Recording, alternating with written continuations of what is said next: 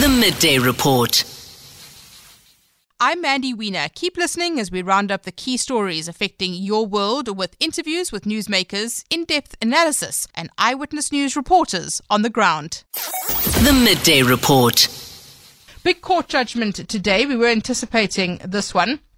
The Peter Pietermaritzburg High Court setting aside former President Jacob Zuma's private prosecution of state advocate Billy Downer and the News 24 journalist Karen Maughan. You may remember last September, Zuma served them both with summonses to appear in court for this private prosecution. His argument fundamentally was that they breached the NPA Act when the state leaked a doctor's note to Karen Maughan, and that was filed with the courts as part of Zuma's corruption trial. So that document actually formed part of court papers. So Karen Maughan and Billy Downer challenging those summonses. Bernadette Wicks, EWN reporter, following this judgment today. Bernadette, take us through the key findings made by the judge.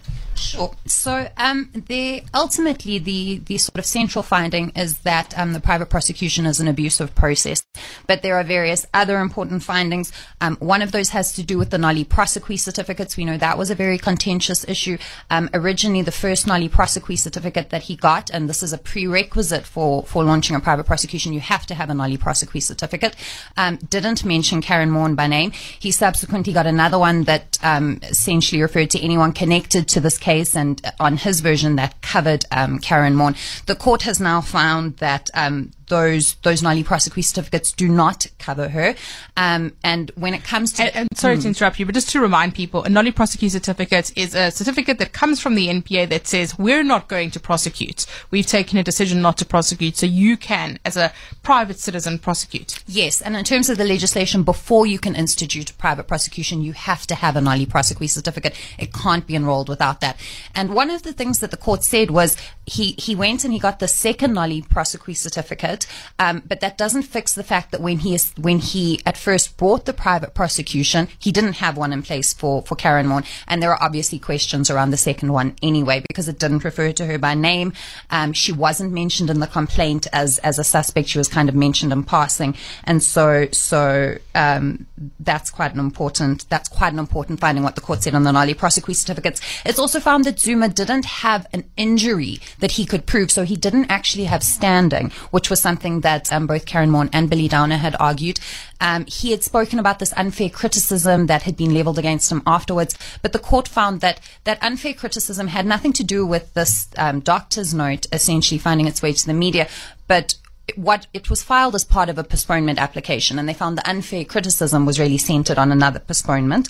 Um, and then, like I say, yes, the abusive process findings. Um, he, the court basically found with Billy Downer that this is an extension of the former president's Stalingrad tactic, um, and that it's an attempt mm. from the former president to prevent Billy Downer from doing his job, and that it's completely without merit. In um, Karen Maughan's case, they found that there again ulterior motive, um, that it was aimed at intimidating her, harassing her, preventing preventing her from doing her job and freely reporting on his case. They spoke about press freedom, it being a violation of her um, freedom of expression, um, and ultimately just being a completely unsustainable, meritless case.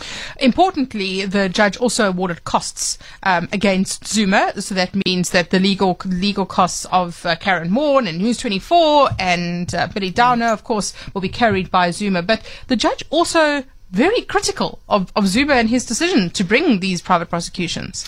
Absolutely. Um, they they have they have actually said, and I want to read it out. They've said, in our view, as the charge against Downer is unsustainable, we agree with the submission by Downer that the private prosecution is an attempt to further delay the criminal prosecution and prevent him from performing and executing um, his duties. So the court has come out quite strongly and said we see this as a delaying tactic, as nothing more than that. Um, and as you mentioned, there was a costs order. Costs generally follow the suit, um, but I do feel that that is obviously to kind of show the court's mm. unhappiness with the way with the way this has been handled. Bernadette, thank you very much. Bernadette Wicks, EWN reporter, looking at this. There's been much said about uh, how we, we keep seeing the abuse of the criminal justice system by, for example, former President Jacob Zuma and his Stalingrad tactics, but by other accused as well. We've heard the NPA raise concerns about this. How do we deal with it? And today is a prime example of the judiciary pushing back and saying enough is enough This is an abuse. It is a delaying tactic. And that's exactly what the court has found here is that former President Jacob Zuma has used this private prosecution of the prosecutor and of the journalist Karen Maughan as a delaying tactic. And that's why he's been hit with a costs order too. The Midday Report.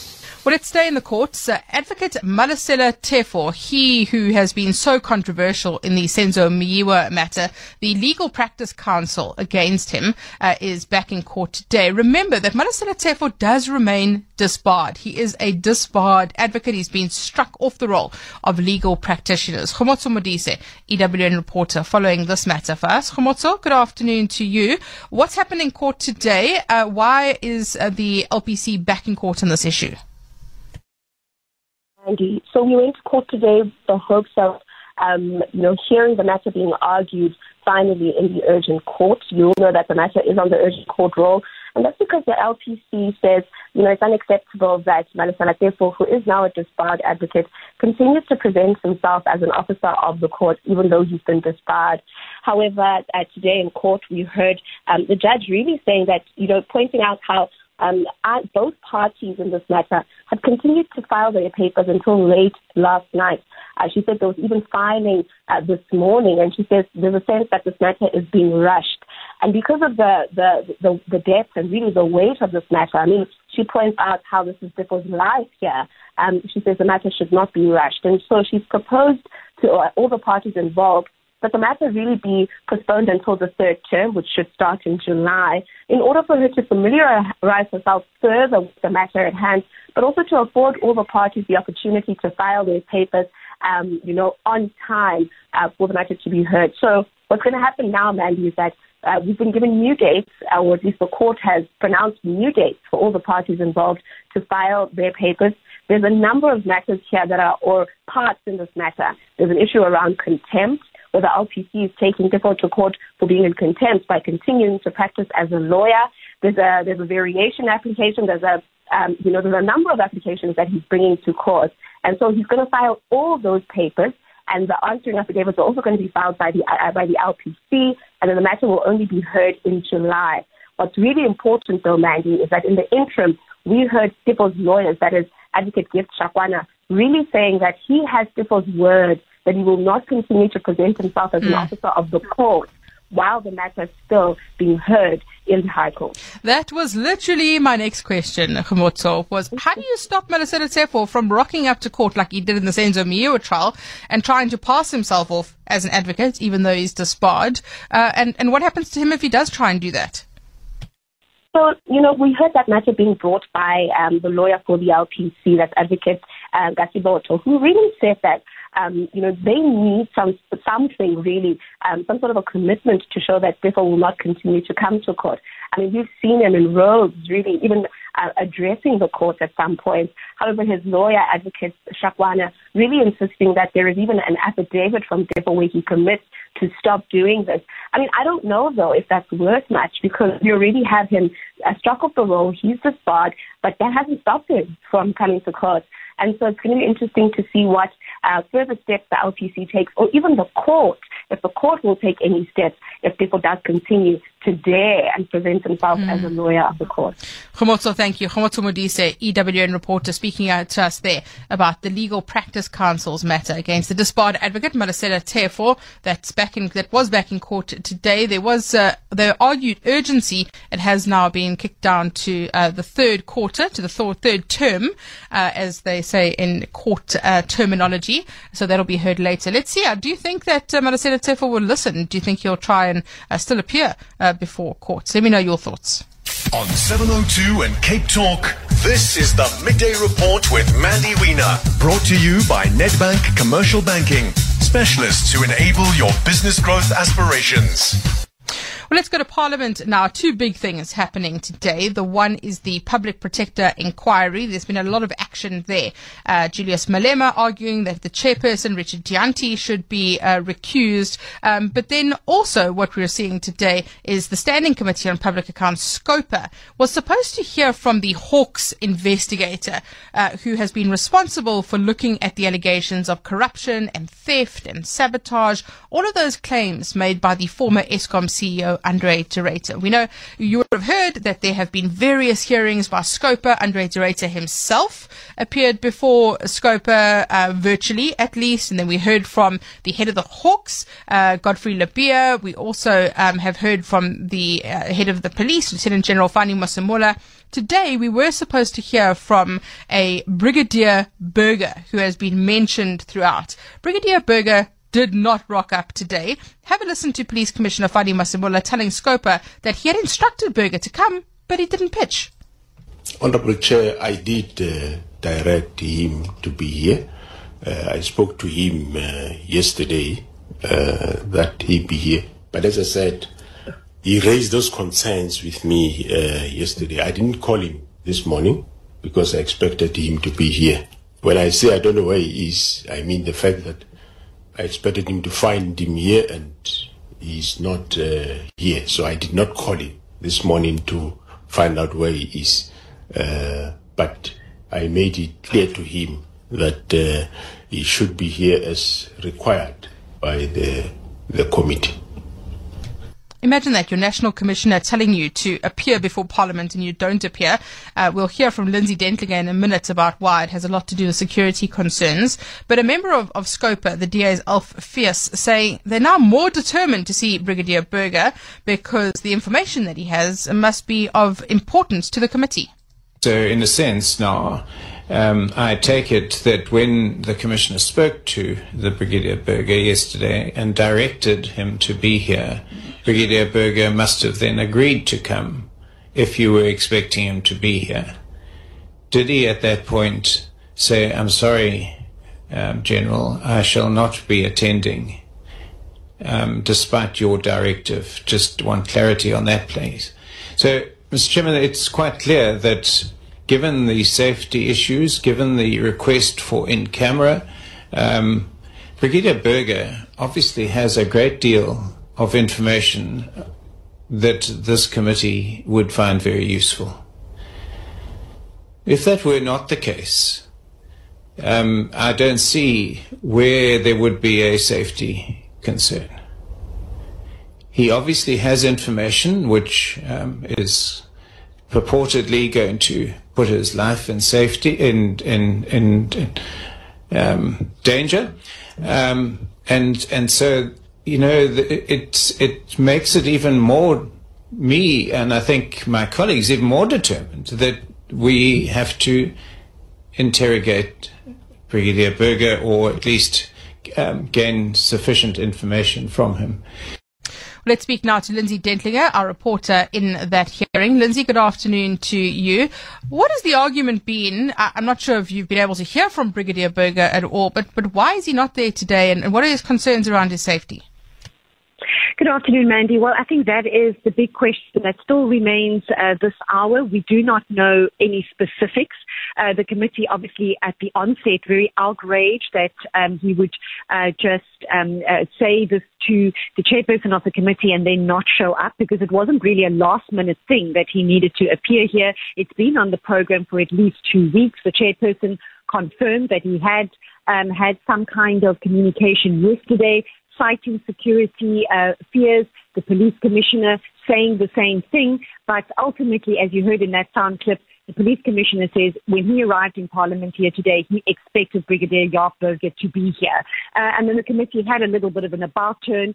Uh, there was even mention of um, former um, uh, investigator, the late uh, Charles Kinnear. That particular incident was raised in this forum, saying that we couldn't take security concerns lightly, um, and that the committee has now since resolved that they would try to speak to Brigadier Burger offline, uh, a handful of them perhaps, to try to understand what the nature of these security concerns were, because some MPs weren't prepared to accept um, that he didn't want to have his face mm-hmm. shown on television to be televised. They say people already know uh, what he looks like, and you know it is quite a process to have an in-camera hearing, which ultimately we understand is what um, Brigadier Burger is asking for. I did hear Mkhuleko Hlengwa, the chairperson of uh, Scope, uh, really concerned about the fact that uh, that this brigadier had not appeared, and speaking about how we wouldn't be in this position uh, unraveling this corruption if it weren't for for Scopa. So obviously they feel that it is very necessary to hear from uh, this brigadier. H- how do they go forward with this now? Well, as I said, the, the decision now is to see whether they can uh, uh, reach him informally and uh, try to understand what the extent or the nature of the security uh, concerns are. Um, and uh, the committee then just moving on, uh, Mandy, to this other issue which has been um, hanging in the air for quite some time and which I think this committee wanted Jaap Burger to come and join the dots, if you will, on this COVID intelligence report that had been compiled by um, George Fivaz' uh, forensic uh, company. And you would remember that the SAPS had previously told this committee it didn't have the report. We've also heard from the Eskom board. They didn't have the report. The SIU said it didn't have the report. And then today, Mandy, a little bit of a breakthrough. The SIU coming to the party saying they now have this 1,482 page report 13 sub-reports and they're going through it with a fine-tooth comb.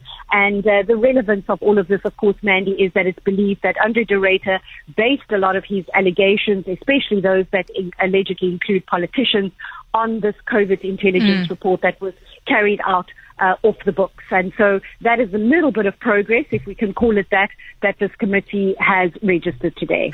Lindsay, thank you very much. Lindsay Dentlinger, EWN reporter in Parliament, listening to that Scopa hearing today. Uh, fascinating. Is, is, it legitimate that the police officer is concerned about his safety? It's, we're dealing with uh, criminal cartels, with uh, an extraction network, with the, the mafia, uh, effectively. Um, but should he be afraid? You look at the example uh, of Charles Kinnear, the uh, police investigator who was killed for his investigations into the underworld in Cape Town. What are your thoughts? Do you think that he should appear, or do you think he should appear in camera. The Midday Report. Let's stay in Parliament now. The Public Protector inquiry resuming today. That's the inquiry into Busisiwe Mkhwebane's fitness to hold office. Uh, there's been a, a, lot of up and down around legal fees and around Busisiwe Mkhwebane's attorneys. Now the attorney um, has been admitted to hospital, so that's the one issue. The other issue is these allegations uh, that there were attempts to solicit a bribe from Busisiwe Mkhwebane's husband to make this inquiry go away. And that has taken center stage today. The EFF wants Richard Dyantyi to recuse himself. Babalo Ndenze, EWN reporter, following that for us. Uh, Babalo, eventful morning in uh, the inquiry today. Yes, indeed, Mandy. Um, overshadowed um, by these allegations of, you know, bribery or soliciting a bribe. Um, members, of the chairperson of the committee, Richard Dyantyi, um, from Busisiwe Mkhwebane's husband, um, Busisiwe Mkhwebane, addressed the committee quite recent, just before it, it took a break now, you know, on these allegations, saying that she really wants them to be made public in the committee. She wants to flight the WhatsApp messages. She also wants the audio of these alleged members of parliament involved in this bribery, you know, flighted in the committee. Um, other members of, of the committee also calling for her for Richard Dyantyi's recusal as chairperson. Mkhwebane has written a letter to the chairperson personally, you know, requesting that he recuse himself because he's implicated in these allegations. Dyantyi says this recusal can only be heard, you know, in writing and by no later, later than Friday, and he will make his response on this recusal on Monday, also in writing. And, you know, he also, you know, faced a lot of flack from members of the ATM as well as the EFF you know, with the EFF really saying that he should, you know, call on his own conscience and recuse himself. Let's just take a listen to what Julius Malema said earlier, Mandy. You know that there is an allegation of uh, a bribe against you, and it has been made by your member that you are soliciting a bribe, and, and therefore uh, it doesn't have anyone uh, to be sitting here with a chairperson who's facing such serious allegations. And we asking that you recuse yourself, especially from Cherry, uh, because these allegations are too serious.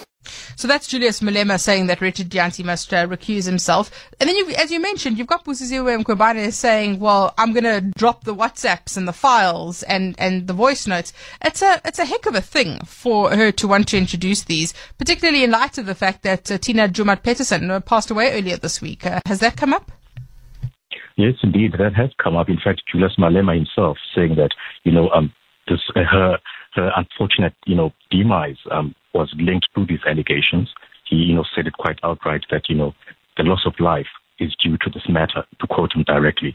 And so the matter has come up, but not as much as you know the recusal of the chairperson, but members of the EFF as well as ATM have touched on, um, you know, the late Tina Joemat-Pettersson's involvement in this whole saga, and members are still, you know, you know, discussing the issue right now while they've taken a, a short break. But mm. other MPs, you know, from other parties are saying that let's move ahead with this process. This is just another Stalingrad strategy by Mkhwebane, and there's right. no credible, there's no credible public mistrust in this process. And these allegations won't make much of a difference, and let's move ahead. Babalo, thank you. Babalo Ndenze, EWN report, reporter. More Stalingrad, we were just talking about it, the constant delays, uh, the throwing the spanner into, into the spokes and trying to disrupt everything. Do you think there's legitimacy? Uh, there are WhatsApp messages, there are voice notes. Is this what uh, is this the evidence? If uh, Busisiwe Mkhwebane drops the files, what does it mean for her inquiry? The Midday Report. Wendy. Uh, it's Unsigelelo here from uh, Northcliffe. Uh, Ubusisiwe Mkhwebane is one of Zuma's uh, people, and uh, delaying tactics is their game. So, uh, like you mentioned, we've spent millions already on this inquiry and her term is ending very soon. So this is to delay that uh, she finishes her term while this matter is not concluded. We know she's one of Zuma's people. Delaying tactics. I mean, today we're still talking about Zuma's inquiry that he hasn't even attended because they come up with all these delaying tactics. Now, it's yes, we understand it's serious allegations. However, can, can it not be treated uh, with the understanding that it's not proven yet? It's not proven up until it's proven, then we'll respect and uh, we'll also be pushing for, for the chairperson to recuse himself. However, Mkhwebane is one of Zuma's people.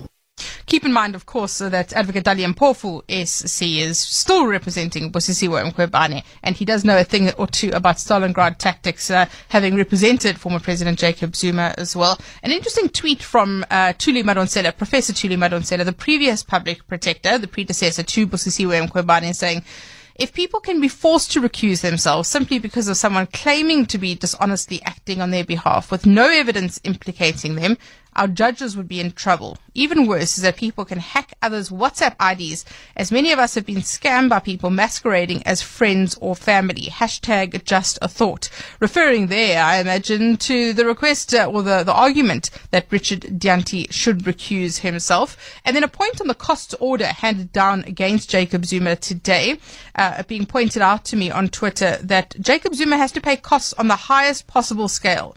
And that means the judge has said that these costs are the exact costs that appear on the mandate between the attorney and his or her own client. So the, the SCA said that this cost order must not leave the winner, winner one cent out of pocket. So that's a, a pretty clear finding against former President Jacob Zuma saying, you're delaying this process. You have to pay every single potential cost that has been incurred by Karen Ward and Billy Downer here. So uh, a clear judgment against Jacob Zuma for constantly delaying. And this is the kind of action we need to say when the criminal justice system is abused. The Midday Report. Yesterday, we heard the uh, inaugural State of the City address delivered by the Joburg Mayor, Kabelo Gwamanda. He spoke about the state of the city's finances, the state of the city's infrastructure. Uh, we heard uh, opposition political parties very unimpressed by his speech and also his, his handling of key issues here. Well, let's speak to Newsroom Afrika reporter Zaniko Mklaba, who is watching the debate on the State of the City address. Zaniko, good afternoon to you. Thank you very much for your time today. What kind of debate are we seeing and what kind of experience is the Joburg mayor having? A very good afternoon to you, Mandy. Well, things are very, very interesting here at the Johannesburg Council Chambers. We kicked off um, the, we, we kicked off about 10.30, which is a bit 10, uh, about 30 minutes later. Uh, but the issues which have been raised so far, we, the councillor started tackling that very issue you you mentioned in your intro, the issue of the finances. So um, the DA came out guns blazing. They're saying they cannot be held accountable for the failures um, of the city, especially in regards to the finances. Therefore, the ANC should take responsibility for that. And also the ANC responded, obviously, rebutting those allegations, saying that the issues of finances in the city are very, very much uh, linked to administration, which was led by the coalition parties under the DA banner. So that was the first thing. Uh, the second other issue, which was raised by the DA, was the issue of entities, an issue that was not mentioned much um, uh, at, at, the speech by the mayor. The issue uh, the DA was raising was the fact that, well, the city has two main entities, such as PTAB, uh, City Power. Therefore, a review of the state of those entities must be must, must happen urgently so that um, the city can be able to spend money where they'll be able to to identify efficiency of those entities. And then the other issue came in a bit later on was the issue of unemployment um, uh, unemployment in the city. Some of the opposition parties were raising the fact that, well, the plan that was delivered by the mayor was not practical, it was not innovative, therefore it does not speak to the real issues, it does not give clear direction as to how the mayor is will definitely solve the unemployment issue in the city. Uh, oh, some, some reaction from yesterday as well. Uh, the same issues were raised that the issue of unemployment in this country uh, is a broad national issue. So therefore the city has to have um, a, a, a, clear picture that zooms into the unemployment issues in the city of Johannesburg, saying that there must be creative means, creative methods to deal with that issue. So th- those are the key things that have come out so far here at the Johannesburg mm. Council. The council right now is in a 10 minutes break. Uh, at about um, 1 o'clock, they will take a, a, much bigger break. But so far, the opposition parties seem to have prepared. And also, the so remember that we are dealing with two factions here. There's a side that is um, that has the EFF, the, I, the ANC, um, AIC, and of course Al Jama-ah. Then you have that DA multi-led coalition partners with the IFP, uh, DA right. Action SA. So those two sides are definitely backing it up, but they seem to have facts. They seem to have um, done their part and they're providing mm. solutions. It will be see, it will be very interesting then to see what the mayor is able to respond to some of the issues raised so far. Uh, th- there was some backlash for the mayor for the fact that he didn't pitch for some media interviews after the State of the City address. Uh, is he personally responding to the, the debate himself? And does he seem to have a grasp of the fundamental issues that were contained in his speech? Because the DA and the Action SA saying that they felt like somebody else wrote the speech for him. He didn't know what was in it. That's very interesting. Um, maybe remember two days ago there was a press press briefing um, of the speaker, and in that press, uh, press briefing, the speaker told us that the mayor will engage with us as the media immediately after the speech yesterday. However, that did not happen. 30 minutes before the anticipated media briefing, we sent message on the group as media that well, the press briefing that was scheduled will not take place.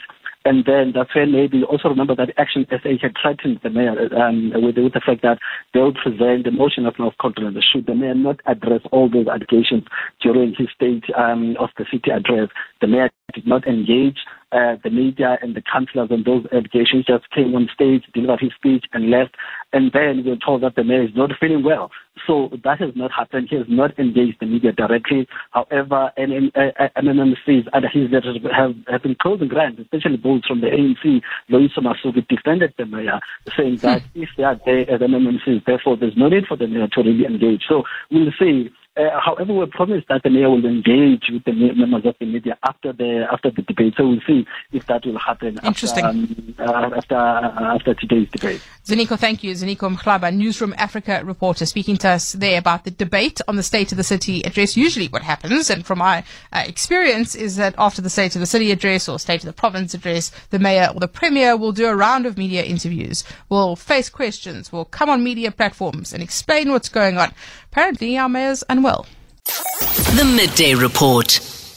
Well, let's look at bus operations in the city of Tshwane because bus operations being suspended due to a strike by workers affiliated to SAMWU, the South African Municipal Workers Union. They're striking over salary increases and overtime. The Tshwane Bus Service Management saying the strike is illegal. It will institute labor processes to ensure that bus operators return to duty and that normal operations resume. Have a listen to the City of Tshwane spokesperson Lindela Mashego. The Tshwane bus service remains suspended following the abandoning of yesterday afternoon's shift by the SAMWU affiliated drivers.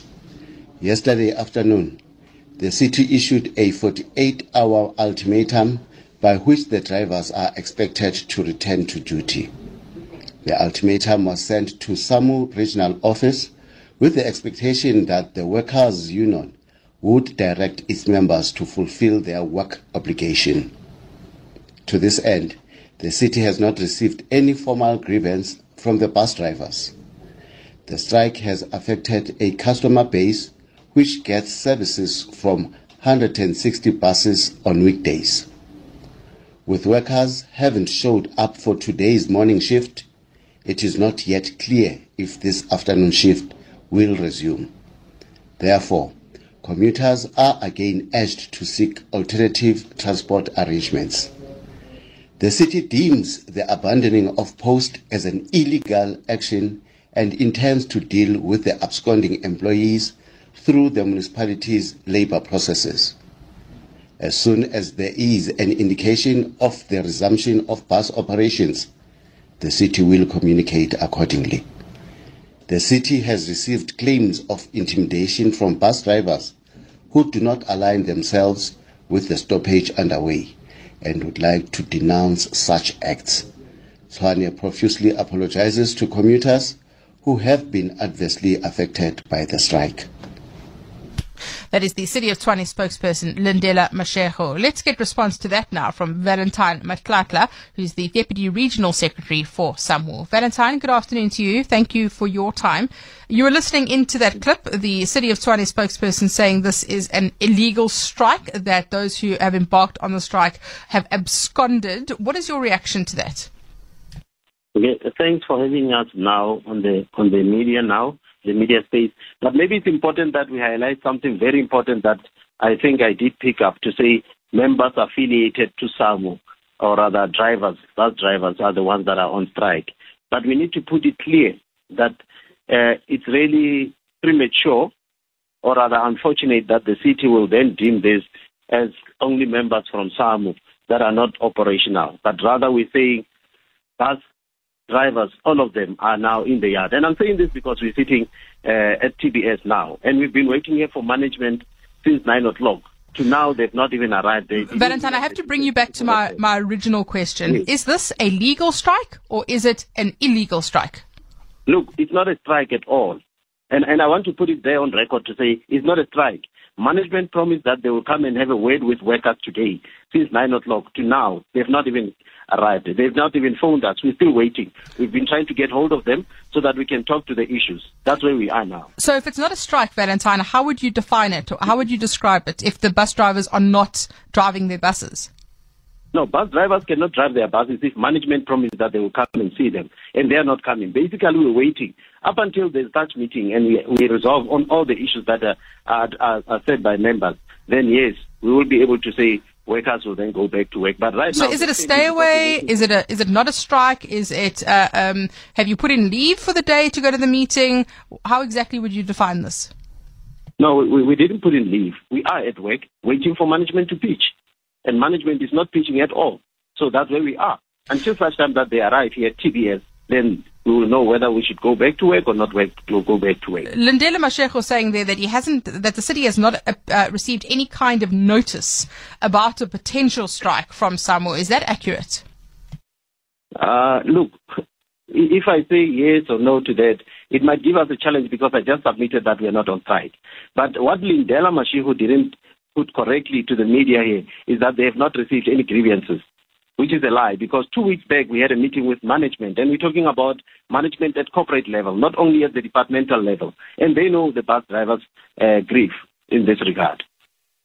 Okay, so if management comes to speak to the drivers today, will you go back to work? Will, will there be an afternoon shift today? Definitely, yes. That, that is our anticipation as, as the workers. We believe that we want to go back to work. We're waiting for management to hear us, and then that they, because they promised that they'll be here today, and they've not been here to now. The city has also said, and as you heard in that clip there, that there were incidents of intimidation. As far as you are aware, have working bus drivers been intimidated, and are some members responsible for that? Look, uh, I, I, I, assume that is what they are alleging, uh, and the same will allege that they are lying because no one has ever even come to us or rather to employ and say I'm, I'm being intimidated. From where I am, and I'm saying this because I said before, we are standing here at Tshwane Bus Service as leaders from the union There's no one here from management and no one here is intimidated. Workers are waiting for management. And I'm talking all employees, those affiliated to SAMWU, those affiliated to IMATU, those who do not belong to anyone who are belonging to the agency. So we are all waiting here for management. So, Valentine, last question. I just want to make sure I understand this. Is this a formal process that you are pursuing by your drivers and the, the other drivers that aren't affiliated to SAMWU by deciding to not drive buses today? Is this some kind of formal process? Have you followed the proper channels as set out by the labor relations processes? That would be correct because remember, in terms of the Labor Relations Act, what should be happening is that workers are entitled to have two hours of engaging with their unions. And in this instance, we've been here waiting for management to just come and address us on certain issues so that workers can go back to work. So yes, we are following the Labor Relations Act. Valentine Matlatla, thank you very much. Uh, the Deputy Regional Secretary uh, for SAMWU speaking to us there. It's not a strike. He says it's not a strike. I'm not sure how he defined it, if you could understand what he was saying about that. He's saying that they just want to meet with management. So they're not driving the buses. Uh, it's not just SAMWU members. It's all of the bus drivers are not bu- driving their buses, but it's not a strike. Uh, the city saying it is an illegal strike, uh, but there are no buses at the moment in, in Tshwane. What, what, do you think about that? If you're a bus commuter, uh, does that do you appreciate the plight of the drivers? Do you feel they followed the right process here? The city saying they don't know at this stage if there's going to be an afternoon shift today. So I can't tell you, and I'm not sure that uh, SAMWU could tell you at this stage whether or not there will be an afternoon shift. Uh, but we did hear from Valentine saying if management comes to speak to them, they'll go back to driving their buses. The Midday Report. Lots of voice notes coming in responding to various topics we've been talking about, uh, specifically around Stalingrad and the judgment against former President Jacob Zuma with costs. Uh, we'll play some of those in a second, but Listen to this tweet from Gooseberry. Dali Mpofu is losing more cases than Kaizer Chiefs under Arthur Zwane. I'm sorry for uh, Chiefs fans, but it had to happen.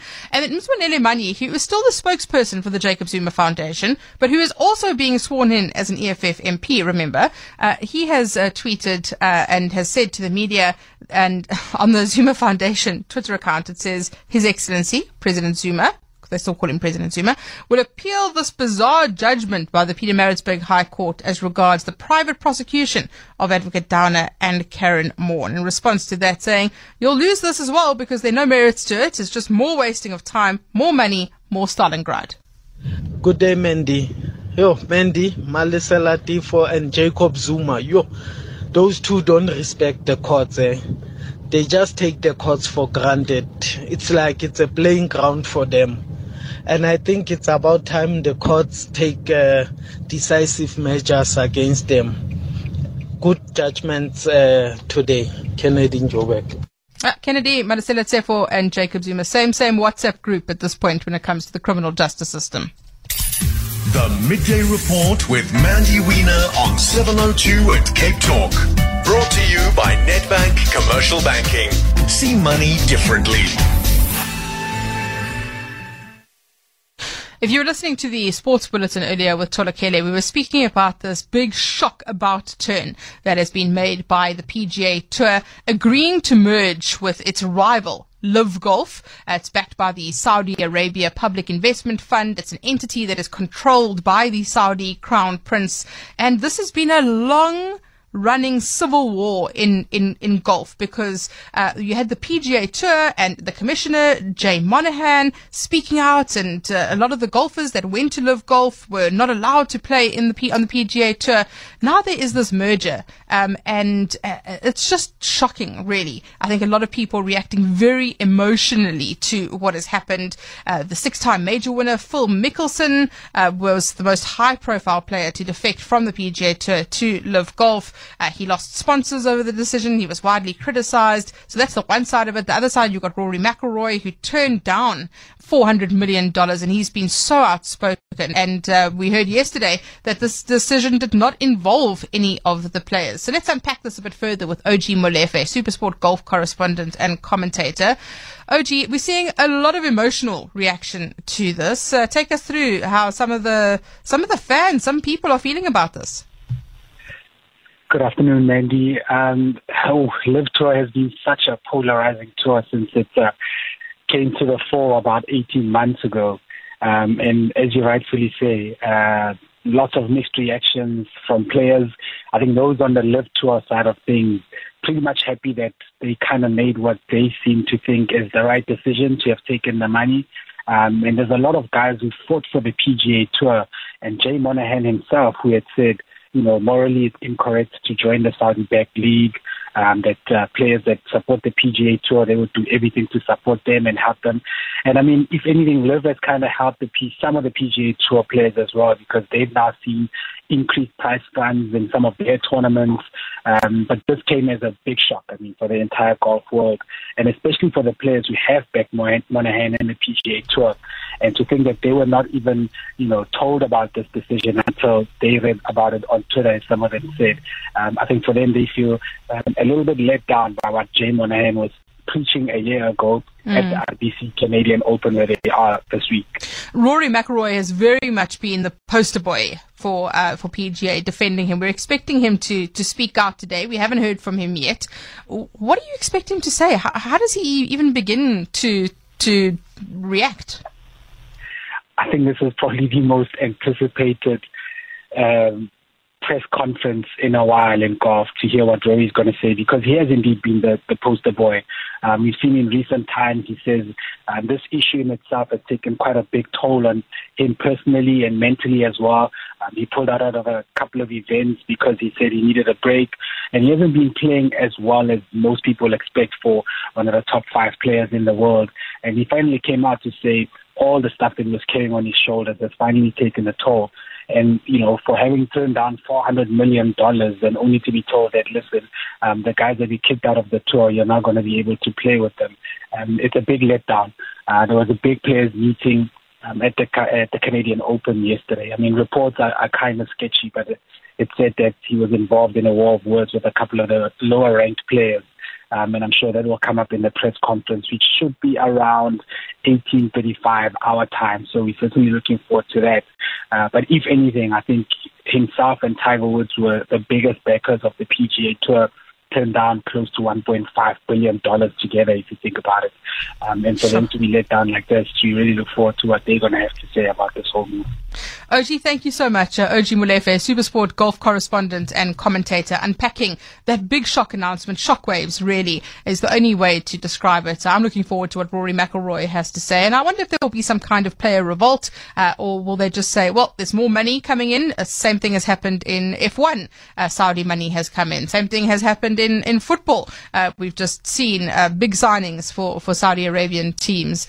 so I think that that is, it's going to elicit a lot of very emotional uh, reactions from triumph to condemnation. You're going to see it all.